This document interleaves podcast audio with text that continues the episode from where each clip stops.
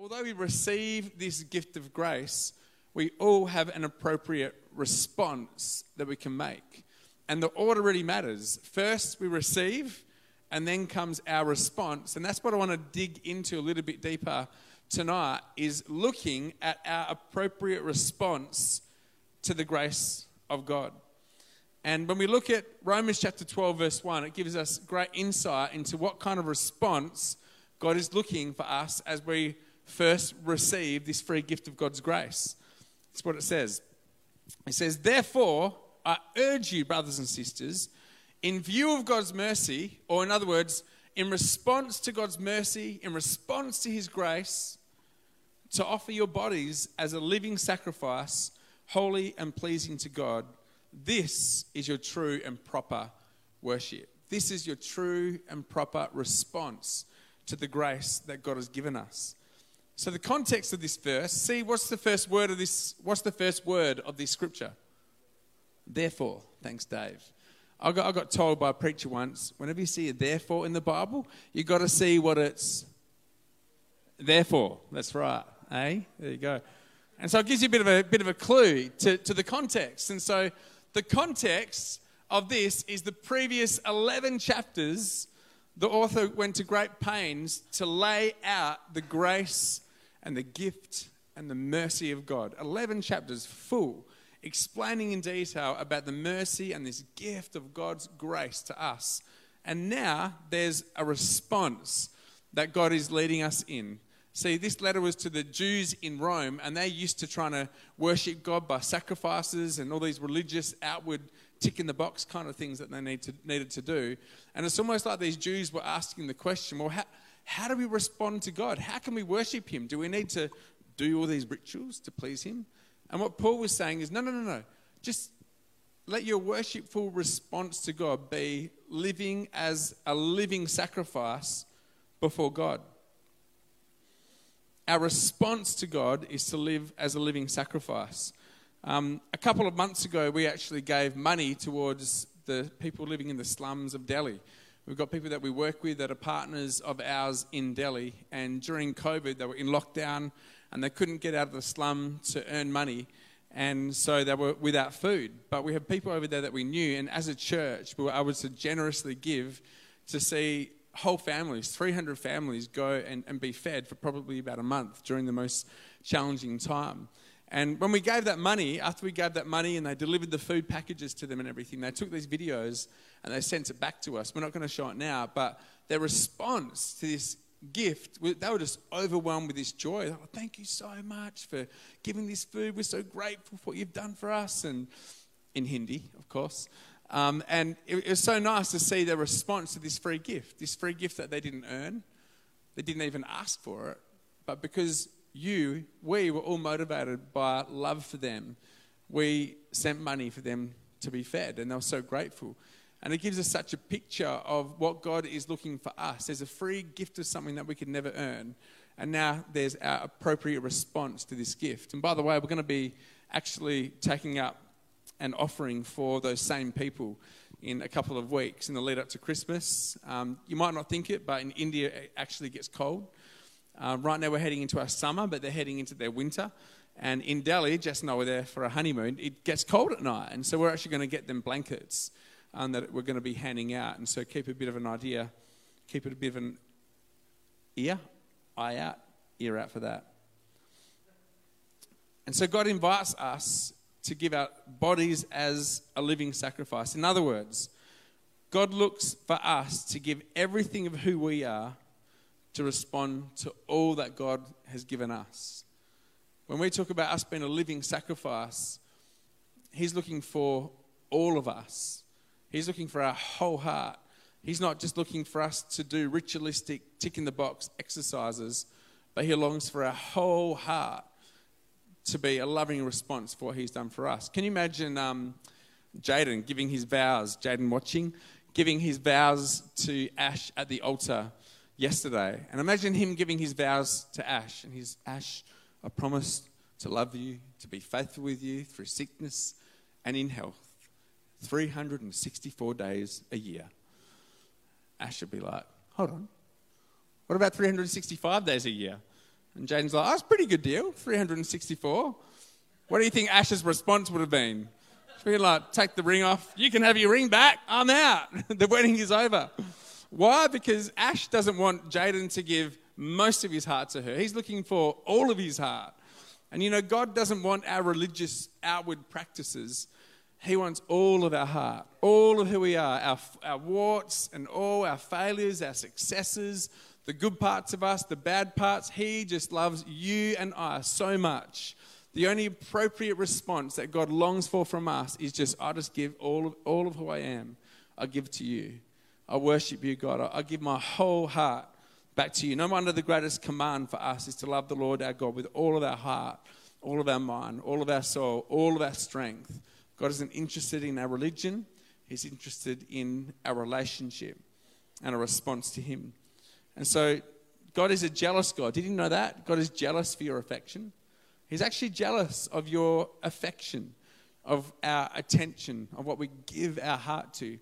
He just longs for our heart to be devoted to Him. And so tonight's message is actually going to be titled The Crucified Life. Oh, everyone say the crucified life. We're going to give you tips to learn the art of dying. Who knew you came to church? Like, what kind of church is this? what are we a part of? We're going a little bit heavier tonight. Um, learn the art of dying and living the crucified life. Because as an act of our worship and thanks to God, He invites us to live the crucified life, to live as a living sacrifice, pleasing and holy, set apart for Him. In Galatians chapter 2, verse 20, Paul says this. He says, I have been crucified with Christ, and I no longer live, but Christ now lives in me. The life I now live in this body, the life I now live in the body, I live by faith in the Son of God who loved me and gave himself for me. In other words, Jesus gave his life for me. Now, the life that I live, I don't live for me, I live in response to Him.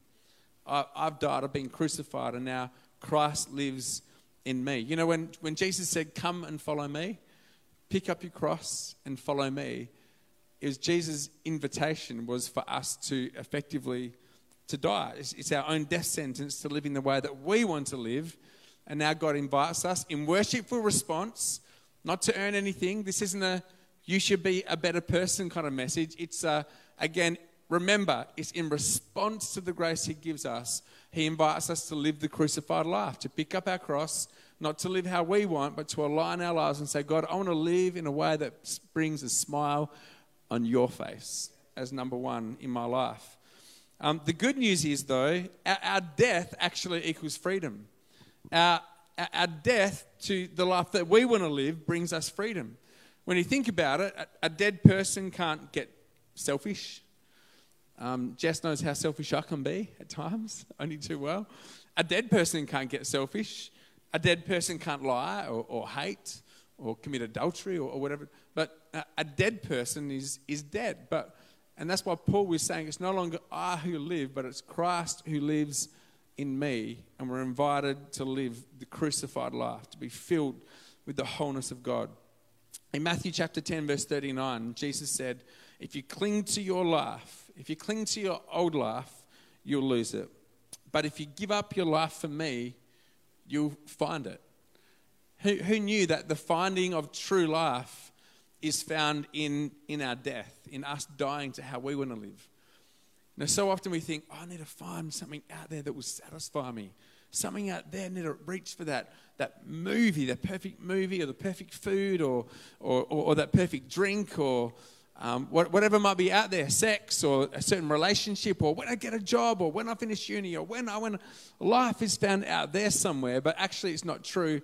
Life is actually found as we die to ourselves and we allow the living God, the Spirit of God, to fulfill us and to satisfy us from the deepest part of who we are. And then God begins to produce the fruits or the evidence of the Spirit, which is love, joy, peace, patience, kindness, goodness self control. The kids learned it in Everlife Kids the other week. Um, and, and this is the kind of life that God produces on the inside of us that's not dependent on everything going well out here. Because who knows that we can't control our external situations? We're like, yes. None of us have the power to control our external situations. You know, so often we ask God, God, change my situation. Change, change my situation. God, can you do a God thing and just change this and change that and just just that, that bit there, God. No, no, no. Here, sort this out for me. Change this. Uh, but we forget that although most of us want to change our situation, God wants to bring an inward transformation in who we are. And then we're truly free. Then we're free to actually live through every situation, all kinds of situations we can face in life because our peace isn't dependent on what's going on out there, but it's dependent on what's going on in the inside. And our true freedom is found when we die to our own life and we begin to allow the life of Christ to flow up within our hearts. But in order for something to, something to change within us, something has to die. And so tonight we're going to have a look at three ways to live the crucified life. I've drawn some ideas from Pastor Chris Hodges, the pastor of a church in America, Church of the Highlands. And so uh, there's three chapters in Galatians that talks about us being crucified in some way. So crucified three ways. It's really inspiring, isn't it? what an inspirational message on crucifixion. Great. Well, three ways to be crucified. The first way is we need to crucify self.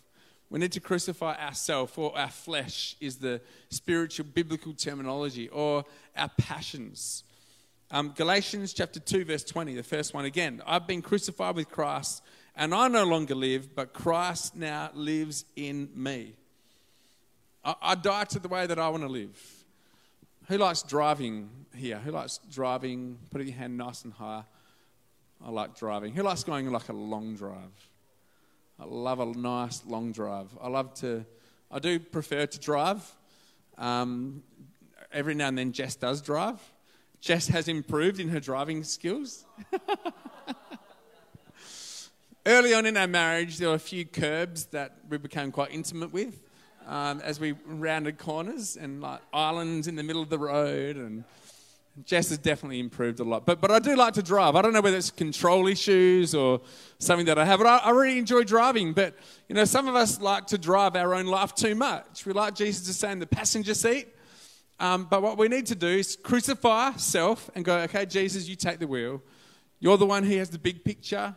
God knows the future. God knows what's good for us. He's got a great GPS internal um, uh, thing going on. Um, and he knows the way.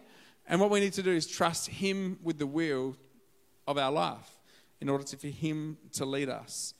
And so we need to crucify self. I don't know what, what it's like for you, but sometimes at church it can be like, yeah, thank you, God. I feel, feel great, feel the Spirit of God. I wake up Monday morning I pray to God, get in my car and I start singing. And, and all, all of a sudden, like the other day, someone pulled out in front of me and I, I had to wait about one and a half seconds. I couldn't believe, uh, like, I was angry. And all of a sudden, someone reached across and beat the horn. I'm like, who was that? I looked, no one in the passion, no one in the, looked down, oh, it was me. right, my, right, I, am not dead. It's like I got out of the coffin, I was like, beep! Like, whoa, okay, right. Shaping's very alive. You know, sometimes we need to like die and allow the fruits of the Spirit to come up and bless them in Jesus' name. we just, we like to live a little bit too much. Um, Galatians chapter 5, verse 13, all the way through to 16. It says, For you've been called to live in freedom my dear brothers and sisters. Freedom. We've all been given freedom. How, what way are we going to go? Who is going to live this life? But don't use your freedom to satisfy your sinful nature. Instead, use your freedom in, in a productive way to serve one another in love. Like going, yes, you can take 1.5 seconds from my life. We're free, we have the choice to use our freedom the next verse, a few verses down, it says, For the whole law can be summed up in one command love your neighbor as yourself. So I say, let the Holy Spirit guide your lives. Let Jesus have the wheel. Then you won't be doing what your sinful nature craves. In other words, let the Holy Spirit take the wheel of our lives. Let's live a crucified life. You know, one, I think that one of the key things that we need to be, uh, to crucify is our right to be offended. Have you noticed that there's a lot of people in the world have become professionals at being offended? Lots of subgroups and things, and I know we, we love to be offended. There's, the great thing is, if you want to be offended, there's so many opportunities to be offended. Like, if you hang around with anyone too long, you, you will guaranteed to be offended. So, if you want to live the offended life, oh, there's so many great opportunities. You've probably been offended at me at some stage, hopefully not tonight or someone else. But even in church with Christians, we can be offended. But the thing is, when we give into offense, when we're very alive, um, then it can literally do that build fences around our lives. It can shrink our lives right down.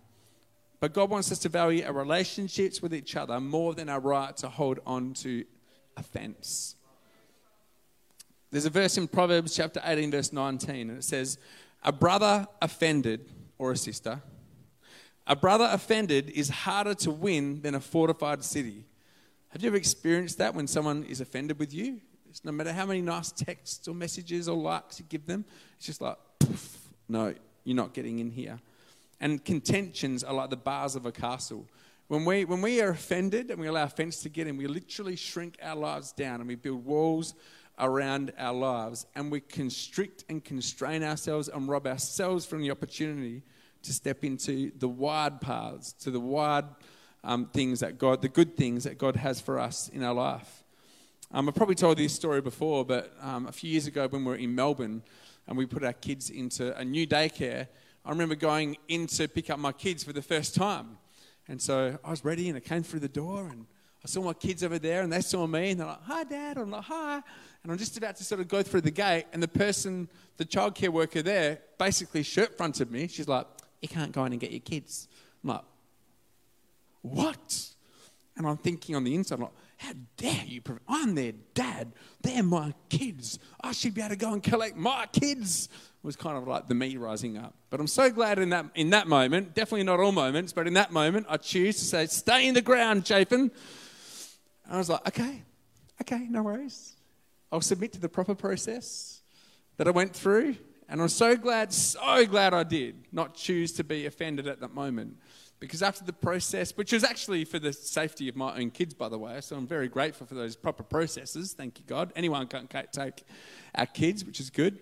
Um, but I'm so glad I just went with that process because in that moment, that response that I gave her, and then the way that she saw me playing with the kids, actually opened up her heart for us to develop a relationship where she actually came to church. She had a powerful encounter with God where her life was transformed and even right now, she's studying at Bible College in Redding, California, at Bethel um, for her second year. And, and, and I just imagine what would have happened if I got offended at that moment. Oh, maybe I had to go through the process. Anyway, like, oh, oh, just waiting. It's like me being very alive. But it's like, you, need to stay. Don't let offense build a fence around your lives. But come on, we, we want to be a church that is just free to forgive each other to overlook each other's many faults. Overlook my faults, thank you, every single one of you, especially Jess. We, we, we, we want to be a free church. We don't allow offense to build up around our lives. We can do that. Can we do that? We can do that. The first is to crucify self. The second is to crucify our passions. And I don't mean I'm like, I'm so passionate about Xbox or something like that. But I mean, we need to crucify our, our passions. In Galatians chapter 5, verse 24, it says, Those who belong to Christ Jesus have nailed the passions and desires of their sinful nature to his cross and crucified them there. Just, just think about that for a moment. One more time. Those who belong to Christ have, in worshipful response to the grace we've already received, We've literally nailed the passions and desires of our sinful nature to his cross and crucified them there. We make the daily choice to crucify our flesh, our own desires, our sinful desires, even some of our good desires to the cross in order to please not people but God. It's opposite to how the world thinks. So the world will say, hey, whatever passions, whatever desires you have, you go for it. In fact, we'll surround you with focus groups that will cheer you on in your whatever lane you want to run in, however you want to do relationships or however you want to do life. And we're going to celebrate you to do whatever you feel like. Live how you like. Live free. Do whatever you like. Do whatever you want. And we'll celebrate you. We'll cheer you on. We'll empower you. But do you know what? It's actually not freedom, it's bondage to being slaves to our flesh. To our, we're, we're, led by, we're led by our passions and desires and feelings at any moment. But God wants us to live a free life. And who knew, again, that our freedom is found on the other side of our own death? Crucifying our own desires, our sinful desires. God wants us to live free and make a daily choice to pick up our cross and crucify our passions. You know, we don't, we don't want to live according to the principles, we, we want to live according to the principles of God's word, not the pressure of the world. We want to live according to the principles of God's word, not the pressure of the world. Um, I remember for Jess and I, when we moved from Melbourne to plant Everlife Church, we, we had a passion for Melbourne. We love Melbourne. We love the city. We love the footy culture there, the MCG. Just pause. Um, cafes and the restaurants, the people there. We, we had a passion for Melbourne. And we thought that we were starting this church in Melbourne. We're like, yes, we saved up a deposit for a house, or, or a large portion of that. And, and that was our agenda. But then, because we'd already given Jesus the steering wheel of our life, his desire was, well, good intention, but you're actually going to do it in Perth. And we've got nothing against Perth. We love this city, and we're so glad that we've done it. We're so glad that we're here. But I tell you what, but, but it took us dying to our passions. And so, so we had to, in some way, die to our own passion for Melbourne, die to our passion for good coffee. no, there's good coffee in Perth as well. hey, eh? oh, oh, oh, oh to cheap $20 tickets at the MCG. Come on, someone. Rather than, you know, Optus Stadium, which is an amazing stadium, but how do you get there? How do you, can you get in there? Is there a way in? we, we, we had to die to our passion in one way, but who knew, again, that your, your death will lead to true life? And, and in us dying to that desire and those passions, can I tell you what? what God has done is He's produced phenomenal life. We've seen through the power of God and with the help of a phenomenal team, a phenomenal team and family around us who've seen so many lives transformed by the gospel. You know, we've seen couples come together, like Jaden and Ash and other people. In our own life, there's been a blessing poured out in our life that we wouldn't have had if we hadn't of died to our own passions. And so the question tonight that I've got is what does God have for you on the other side of your death? What, God, what good things does God have for you? Maybe there's particular things, maybe there's things in your life that aren't healthy, that aren't godly, that you're holding on to. Maybe there's even good things that you're passionate about, but God is saying, surrender that to me, die to that. In some ways, we had to even die to our own reputation. We had a bit of a, you know, a, a certain reputation in Melbourne that we, we died to because who knows when you're going to plant a church, it's like it may or may not work. And so it's that awkward little in between stage. We had, there was a death that brought life. And so, what things in your life is God calling you to die for in order for you to experience the best? Like Jaden preached a few weeks ago, a ripper message of sometimes God invites us to lay down the good things in our life so we can take hold of the best. The third way that God wants us to crucify ourselves is to crucify the world. This is the final one, and we'll start talking about life one of these days. Um, Galatians chapter 6, verse 14 says this Paul says, As for me, may I never boast in anything except the cross of our Lord Jesus Christ. Because of that cross, my interest in the world, my interest in the world has been crucified, and the world's interest in me has also died my interest in this world has been crucified. I've crucified the world to myself. You know, for us, there's, there's so many things out there in the world that are good, but it's up to us to actually have a filter on our lives as to what we let in and what we won't let in, what we will keep out. When we go back to that verse at the beginning of Romans chapter 12, verse 1, where it says, In view of God's mercy, in response to all of his mercy, offer our bodies as a living sacrifice. In other words, live the crucified life. And then it goes on in the next verse to explain how to live that crucified life. It says, Don't conform to the behavior and the customs of this world, but let God transform you into a new person by changing the way that you think. and then you'll learn to know God's will for you, which is good and pleasing and perfect. So God is saying, don't, don't be conformed to the world, but be transformed by my word. By aligning your thoughts with God's thoughts. Have, have a filter on.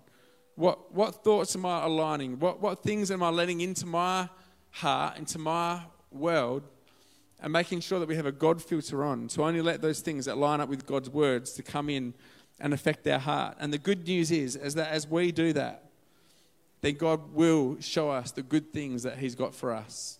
You know, in that verse, it says that we'll be transformed into a new person.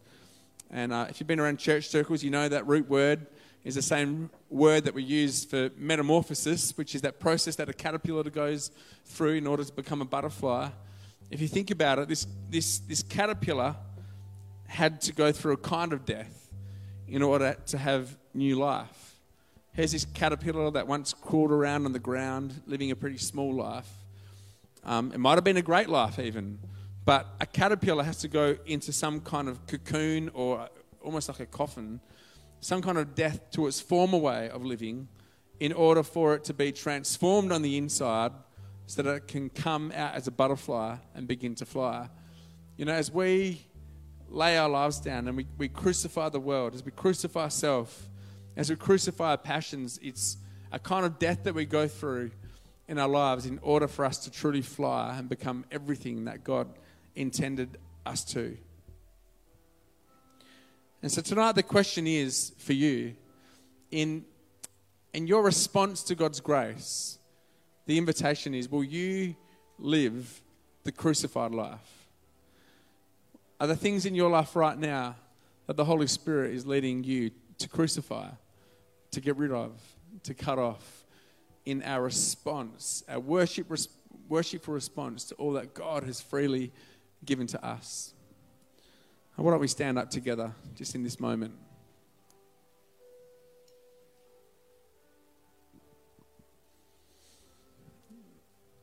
You know, I love this song. It just talks about God's goodness to us. The lyrics say, You are good. He is so, so good to us. God isn't someone that wants to, to rob from us, but He wants to give us life. But there's a certain process He invites us through in order that we can experience that true life that He has for every single one of us. And so I'd love just to spend just a moment praying with us tonight. Maybe we can just all close our eyes across this room. Maybe right now, the Holy Spirit, why don't you open up your heart to the Holy Spirit and ask God, what, what is it that you're calling me to die to? What things in my life have I what areas of my life do I need to crucify once again? What areas of my passions, the good things, the, those ungodly things? Maybe for some of us tonight, we need to hit that reset button and go, God, I've, I've been a, a, little bit too alive, but I, what I want tonight is the life of Jesus to pulsate through my veins. A hunger after the power of the Holy Spirit, the peace that only God can give, not the peace that's found out there somewhere, but the inner peace that only God can give. I want to right now you lift your hands up to God if that's you. As I just pray for us tonight. Lord God, I thank you so much to every single person in this room, God.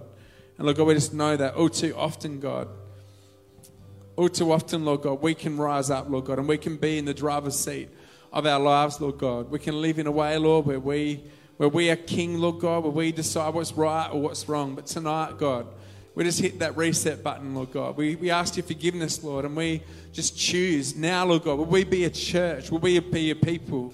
Will we be individuals, Lord God, who worship you, Lord God, in response to the grace that you've given us?